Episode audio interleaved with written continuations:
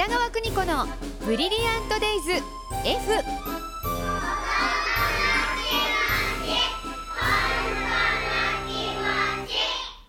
この時間は保育心理士で保育カウンセラー現在学校法人三高学園札幌子ども専門学校の教員を務める高橋弘樹先生とともに子育ての考え方やコミュニケーションそして子育てのヒントをお伝えしています。スタジオには高橋先生です。おはようございます。おはようございます。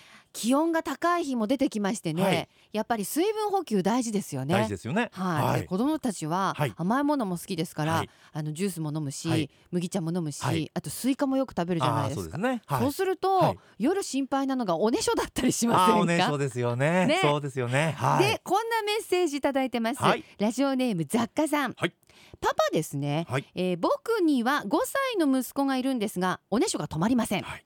一時期しない時が続いていたんですがまたしたりしなかったりを繰り返しています、夏休みの前に幼稚園でお泊まり会があるのでちょっと心配、はい。息子は寝る時におむつを履いています。それがおねしょをしていいと勘違いしてダメなんじゃないかなと思い、妻にはシーツ替えが大変だとは思うけど普通のパンツで寝かせた方がいいんじゃないと僕は言います。息子の友達はもうおねしょはしていないみたいです。個人差はあると思いますがおねしょを止めるには親としてはどのように息子に接したらいいでしょうか？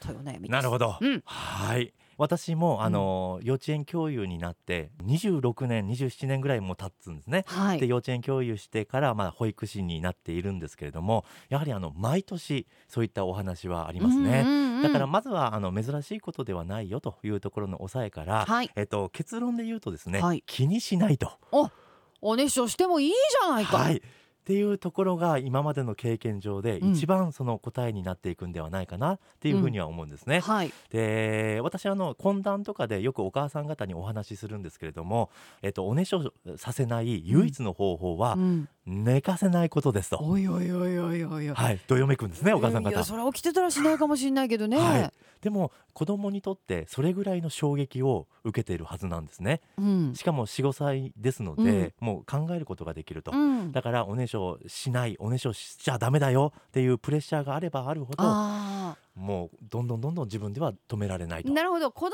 もはい。うっすら気がついていやもちろるんですね、んですねほんで、はい。プレッシャー感じてるんですね、はい。しちゃいけないんだと。しちゃいけないですね、うんうん。だからまあ親的にはその選択とかは大変なんですけれども、はい。まあおねしょまあ当たり前のこと、うん。あのくしゃみとかうん。あのしゃっくりとか、うん。えーそういった感じで、うん。あどうしようもないよねというところの考え方でうん。関わっていくのが必要なのかなとは思いますね。いや私も先生に共感いたします。そうですやっぱねお母さんお洗濯大変かもしれないけど、はい。おねしょぐらいいいじゃないですか。あ私だって何枚もパンツもシーツも洗いましたよ。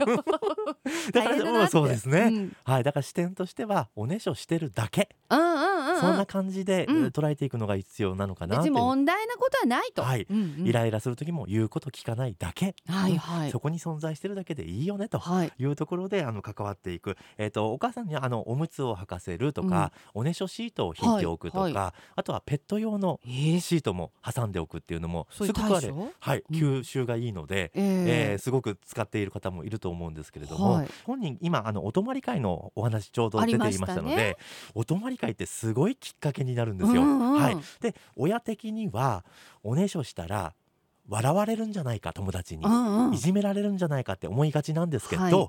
本人に委ねるっていうのがすごく大事かな。はい。どうする？